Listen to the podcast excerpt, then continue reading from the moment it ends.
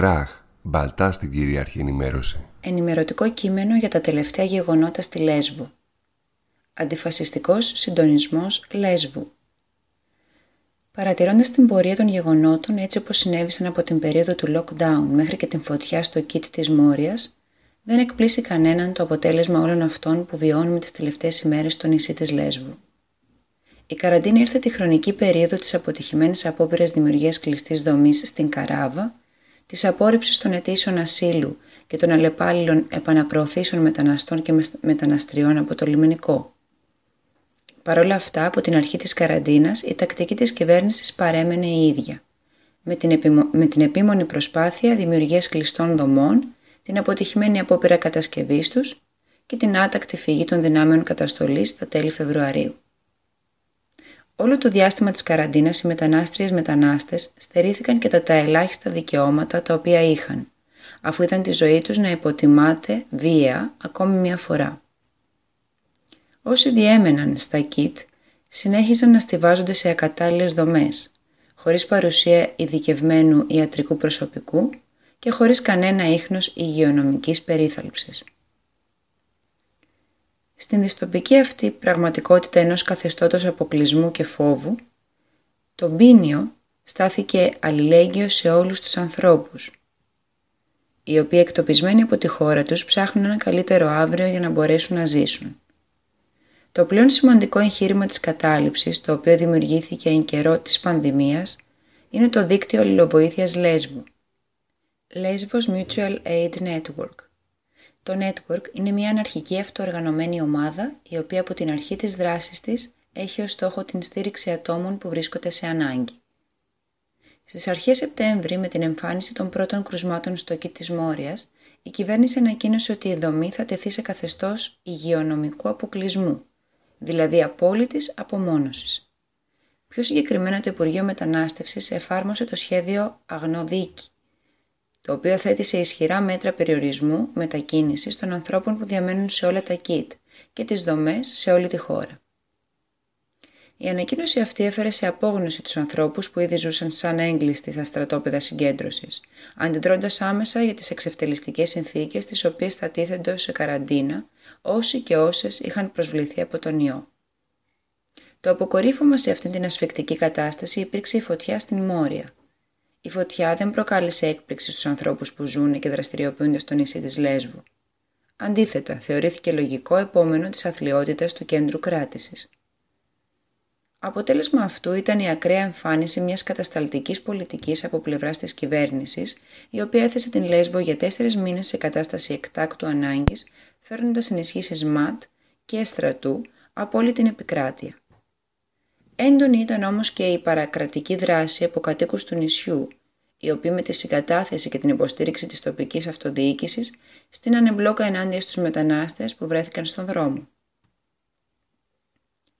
Πέρα από τις δράσεις του δικτύου αλληλοποίθειας που ξεκινάνε από τα τέλη Απριλίου, τα άτομα και οι συλλογικότητες που στεγάζονται πολιτικά στην κατάληψη στον Πίνιο δεν θα μπορούσαν να μην πάρουν θέση στην άνηση μάχη κατά των μεταναστών μεταναστριών αρχικά με την άμεση ανταπόκριση του No Border Kitchen με τη διανομή φαγητού, νερού και ειδών πρώτης βοήθειας και ανάγκης και έπειτα με τη συμμετοχή στο κοινό κάλεσμα για την διεξαγωγή πορείας αλληλεγγύης την Παρασκευή 11 Ενάτου που έγινε από συλλογικότητες του νησιού.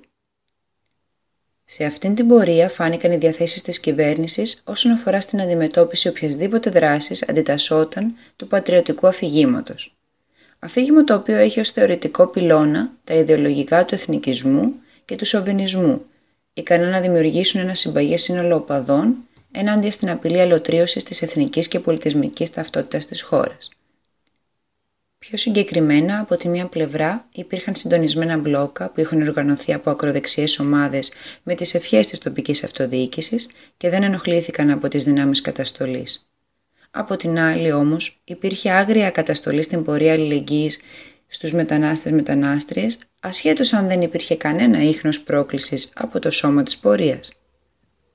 Τα μάτια λυσασμένα εξ αρχής επιτέθηκαν χωρίς καμία προειδοποίηση αρχικά με δακρυγόνα και κρότου λάμψης και στη συνέχεια με γκλόπ, χέρια, πόδια και ό,τι άλλο μπορούσε να χρησιμοποιηθεί, έτσι ώστε να σπάσει όσο πιο γρήγορα το σώμα της πορείας.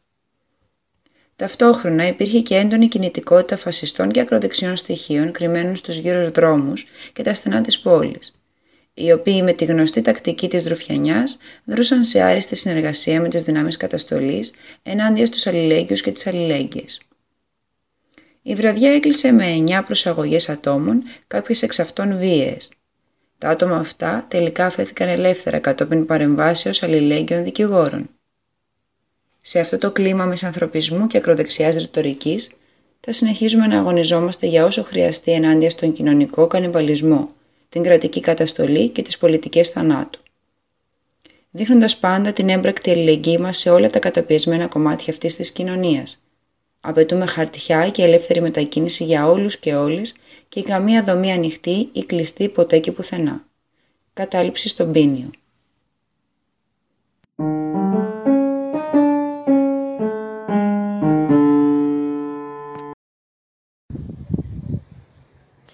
Στα χέρια σας έχετε μόνο τα ντουβάρια. Στα δικά μας βρίσκεται ο κόσμος όλος. Αποκατάληψη Δερβενίων 56. Το τελευταίο κρατικό χτύπημα απέναντι στους κατηλημένους χώρους αγώνα είναι η εκένωση της Ρόζα Νέρα στα Χανιά στις 5 Σεπτέμβρη. Ένα εγχείρημα που μετράει ήδη 16 χρόνια ζωής. Η αξιοποίηση του κτηρίου περιλαμβάνει σχεδιασμούς για μετατροπή του σε ξενοδοχείο στην ίδια ακραία επιβαρημένη από τον τουρισμό περιοχή των Χανίων. Η επίθεση αυτή παίρνει τη σκητάλη από την εισβολή της αστυνομίας στις 23 Αυγούστου στην, κατάληψη, στην κατάληψη Λιμπερτάτια, όπου και συλλαμβάνονται 12 άτομα τα οποία πραγματοποιούσαν εργασίες ανοικοδόμησης στη στέγη του κτηρίου μετά από την καταστροφή που είχε δεχθεί από φασίστες στα απόνερα συγκέντρωσης για το Μακεδονικό. Στις 17 Αυγούστου έχει κενωθεί προσωρινά η κατάληψη Terra Incognita, ένα εγχείρημα που από το 2004 έχει έντονη ενεργή πολιτική δράση τόσο στο χώρο της Θεσσαλονίκης όσο και πανελλαδικά. Μια πληθώρα δράσεων αλληλεγγύης έχει ξεπηδήσει από τότε με πορείες, δράσεις προπαγάνδησης και στοχοποίησης υπευθύνων, συνελεύσεις αλληλεγγύης στην υπόλοιπη επικράτεια, συγκροτώντας ένα μήνυμα αντίστασης απέναντι στη συντονισμένη κρατική επίθεση που δεχόμαστε τόσο ως χώρος αλλά και ως κομμάτι των από τα κάτω που βιώνει τη γενικευμένη φτωχοποίηση και καταστολή. Με την παρακαταθήκη επιχειρήσεων ετών ενάντια στο καταληψιακό κίνημα, το κράτος εκμεταλλεύεται την περίοδο του Αυγούστου για να ανοίξει τη βεντάλια της καταστολής σε χώρους που ριζώνουν και δρούν χρόνια τώρα και πέρα από την Αθήνα. Οι επιχειρήσεις αυτές εντάσσονται σε ένα γενικευμένο πλάνο καταστολής και έχουν διπλό στόχο. Από τη μια, να αναρκοθετήσουν τους τόπους συγκρότησης των πιο ριζοσπαστικών κομματιών και του αναρχικού χώρου, προσπαθώντας να αποδυναμώσουν τις απαντήσεις και τη συμμετοχή στους αγώνες ενάντια στη λαιλασία των ζώων μας. Από την άλλη, να χαϊδέψουν τα αυτιά των ψηφοφόρων τους, επιδεικνύοντας την καταστολή και την καραμέλα της ασφάλειας ως το μόνο έργο που έχουν διαχρονικά να επιδείξουν. Το κεκτημένο της στοχοποίησης των μεταναστευτικών καταλήψεων και των πολλαπλών εκενώσεων εντός εξαρχείων δεν ξεχνάμε να το αποδώσουμε στο ΣΥΡΙΖΑ, που κατά τη διάρκεια της δικής του λαμπρής θητείας έστρωσε το δρόμο για αυτές τις εισβολές. Παραδείγματα κενώσεων ε, Γκάρε, Τζαβέλας, Σολομού, Μπουμπουλίνας κλπ. Σε συνθήκες υγειονομικής και συστημικής κρίσης, γινόμαστε μάρτυρες του συνόλου αυτής της επίθεσης σε ευρύτερα κομμάτια της κοινωνίας όλο το προηγούμενο διάστημα, με πιο πρόσφατο το χουντικής προέλευσης νομοσχέδιο για την απαγόρευση των διαδηλώσεων.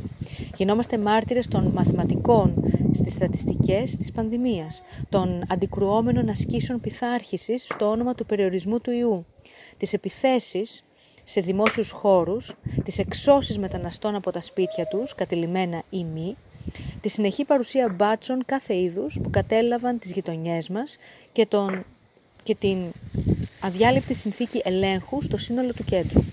Ζεστό χρήμα κύλησε στους φίλους των μέσων μαζικής ενημέρωσης, χωρίς να σημαίνει ότι οι νόμιμες μίζες περιορίστηκαν εκεί, εξασφαλίζοντας την καθοδήγηση της κοινή γνώμης, εξασφαλίζοντας τον αποπροσανατολισμό της από την έλλειψη στελέχωσης των νοσοκομείων και των δομών υγείας με ανθρώπινο δυναμικό αλλά και εξοπλισμό, δίνοντας επικοινωνιακά μαζί με τις ομάδες marketing της κυβέρνησης τα πρωτοφανή μέτρα καταλήστευσης των εργασιακών κεκτημένων, ζητώντας να συνεργαστούμε με τα αφεντικά μας για την εντατικοποίηση της εκμετάλλευσής μας για λιγότερα λεφτά.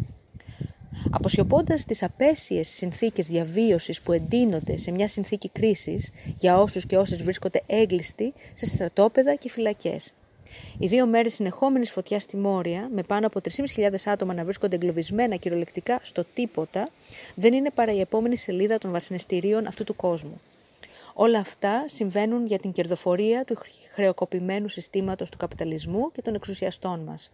Διαχρονικό ρόλο σε αυτό διδραματίζει η καταλήστευση του φυσικού περιβάλλοντος. Στο όνομα της ανάπτυξης, τα βουνά έχουν γεμίσει αιωλικά και οι θάλασσες που θα μαυρίσουν από το πετρέλαιο στο όνομα της κερδοφορίας των πολυεθνικών. Όσο για τους ελληνοτουρκικούς διαξυφισμούς για τη διευθέτηση της οικονομικής εκμετάλλευσης των ενδιάμεσων θαλάσσιων εδαφών τους, αποτελούν το μόνιμο θέμα των ημερών. Οι εκατέρωθαν κυβερνήσεις επιδίδονται στις γνωστές κινήσεις και δηλώσεις εντυπώσεων, ενώ παράλληλα μοιράζουν την πίτα της εκμετάλλευσης. Τα γεωπολιτικά παιχνίδια στις πλάτες των από τα κάτω και του φυσικού πλούτου που παίζονται στο Αιγαίο γνωρίζουμε πολύ καλά ότι θα γίνουν δολάρια πετρελαίου, πλωτά σύνορα και βάρκες του λιμενικού που θα βυθίζουν τις βάρκες της ελπίδας των εκτοπισμένων. Θα γίνουν κονδύλια και μίζες για εξοπλισμούς και υποβρύχια, φουτώνοντας εθνικισμούς εκατέρωθεν των συνόρων. Για όλους λοιπόν τους λόγους του κόσμου, κάθε μία και καθένα από εμάς, ατομικά και συλλογικά, οφείλει να ανασυνταχθεί και να διαλέξει θέση μάχης, με δημιουργική φαντασία αλλά και επιμονή στη διεκδίκηση των κεκτημένων που έρονται, το δρόμο, τις δομές, τις καταλήψεις, τα δίκτυα αλληλεγγύης μας, τις γειτονιές μας. Από τις εξεγέρσεις της μαύρης κοινότητας της ΣΥΠΑ μέχρι το κέντρο της Αθήνας προτάσουμε τον αγώνα ενάντια στο καπιταλιστικό μοντέλο της νομιμοποιημένης μιζέριας και της εξατομίκευσης. Ενάντια σε πάσες φύσης εκμετάλλευση, σε κάθε είδους εξουσία. Από τη Θεσσαλονίκη μέχρι την Κρήτη η κοινωνική οργή σιγοβράζει και η έκρηξή της δεν είναι μετρήσιμη αλληλεγγύης στις καταλήψεις και στους αγώνες των καταπιεσμένων για ζωή, σινιάλα ελευθερίας στους εκτοπισμένους και εκτοπισμένες στη Μόρια. Κατάληψη Δερβενίων 56, 12 Σεπτεμβρίου 2020.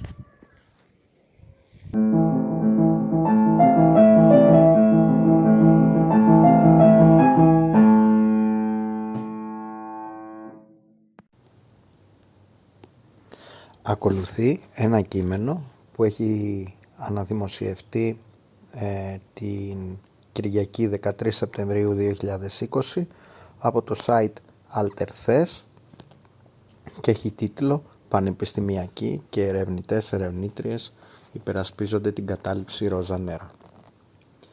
Εκπαιδευτικοί και ερευνητές ερευνήτριες στο Δημόσιο Πανεπιστήμιο και σε δημόσια ερευνητικά ιδρύματα υπογράφουν δήλωση υπεράσπισης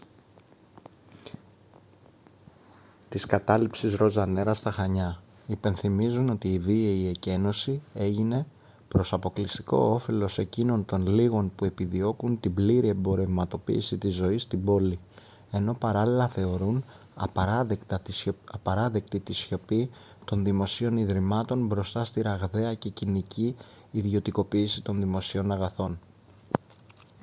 Ολόκληρη η δήλωση των πανεπιστημιακών ερευνητών ερευνητριών παρακάτω. Ως εκπαιδευτικοί και ερευνητές, ερευνήτριες, στο Δημόσιο Πανεπιστήμιο και σε δημόσια ερευνητικά ιδρύματα, θεωρούμε απαράδεκτη την εκένωση της κατάληψης ροζα νέρα.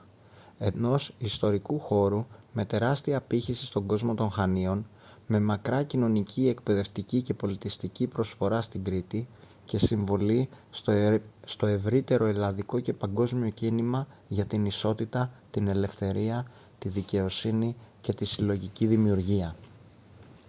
Η βίαιη εκένωση έγινε στο όνομα της τουριστικής αξιοποίησης και προς αποκλειστικό όφελος εκείνων των λίγων που επιδιώκουν την πλήρη εμπορευματοποίηση της ζωής στην πόλη, αδιαφορούν για την αφόρητη πίεση που ασκεί ο τουρισμός σε κατοίκους και εργαζόμενους και που φυσικά αγνοούν επιδεικτικά τις επιστημονικές γνωματεύσεις ότι το κτίριο αποτελεί μνημείο σε σημείο με εξαιρετικό αρχαιολογικό ενδιαφέρον. Θεωρούμε απαράδεκτο τα δημόσια ιδρύματα όχι μόνο να σιωπούν μπροστά στη ραγδαία και κοινική ιδιωτικοποίηση των δημοσίων αγαθών, αλλά και να πρωτοστατούν στην προσπάθεια καταστροφής των κοινών, πραγματικά συλλογικών κοινωνικών χώρων και θεσμών. Ακολουθούν τα ονόματα που υπογράφουν το παραπάνω κείμενο. Αγγελόπουλος Γιώργος, Αριστοτέλειο Πανεπιστήμιο Θεσσαλονίκης, Αδάμ Σοφία, Δημοκρίτριο Πανεπιστήμιο Θράκης, Αθανασίου Αθηνά, Πάντιο Πανεπιστήμιο, Αυγήτα Λουίζα, Αριστοτέλειο Πανεπιστήμιο Θεσσαλονίκης, Βλαστού Φιλίρα, Εθνικό Μετσόβιο Πολυτεχνείο, Βόγλης Πολυμέρης, Πανεπιστήμιο Θεσσαλίας. Γαγανάκης Κώστας, Εθνικό και Καποδιστριακό Πανεπιστήμιο. Γιανακόπουλος Νίκος, Εθνικό και Καποδιστριακό Πανεπιστήμιο. Γραμματικοπούλου Χριστίνα, Πανεπιστήμιο Δυτικής Μακεδονίας. Γεωκαλία, Αριστοτέλειο Πανεπιστήμιο Θεσσαλονίκης. Δασκαλοθανάσης Νίκος, Ανώτατη Σχολή Καλών Τεχνών. Δημητρακάκη Άντζελα, University of Edinburgh. Διβάρης Γιώργος, Αριστοτέλειο Πανεπιστήμιο Θεσσαλονίκης. Δραγούνη Μίνα, Πανεπιστήμιο Πατρών. Θοίδου Μαρία, Πανεπιστήμιο Θεσσαλίας. Ζαχάρη Βάσο, École des Hautes Études en Sciences Sociales, Παρίσι. Ιωαννίδου Αλεξάνδρα, Πανεπιστήμιο Μακεδονίας. Κανελόπουλος Παναγιώτης, Πανεπιστήμιο Θεσσαλίας. Καραστάθη Άννα, Πάντιο Πανεπιστήμιο. Κασβίκης Κώστας, Πανεπιστήμιο Δυτικής Μακεδονίας. Κιουπκιολής Αλέξανδρος, Αριστοτέλειο Πανεπιστήμιο Θεσσαλονίκης. Κούκι Χαρά, Πανεπιστήμιο Κρήτης. Κουραχάνης Νίκος, Πάντιο Πανεπιστήμιο. Κωστάκης Βασίλης, Πολυτεχνείο του Ταλίν. Λεκάκης Στέλιος, Newcastle University. Λικουτιώτη Ήρης, Πανεπιστήμιο Θεσσαλίας. Μάγος Κώστας, Πανεπιστήμιο Θεσσαλίας. Μαντανή Καρεγκίνα, Πανεπιστήμιο Κρήτης. Μαρβάκης Θανάσης, Αριστοτέλειο Πανεπιστήμιο Θεσσαλονίκης. Μαρκέτος Σπύρος, Αριστοτέλειο Πανεπιστήμιο Θεσσαλονίκης.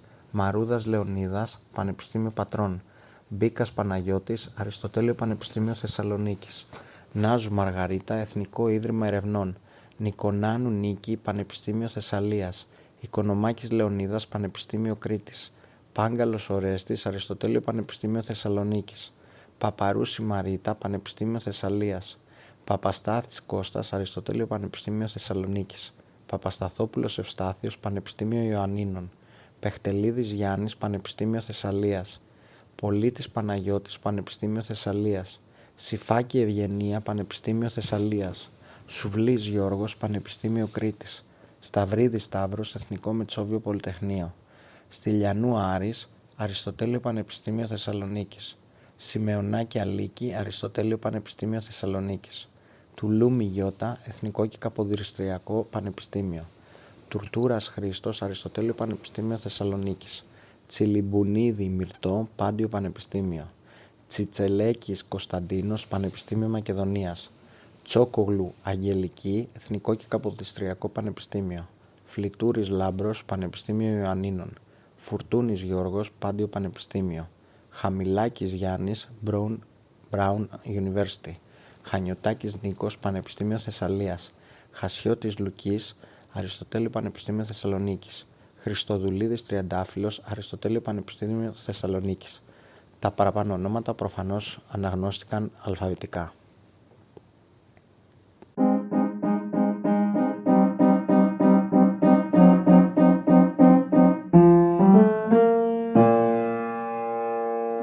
Κράχ, μπαλτά στην κυρίαρχη ενημέρωση.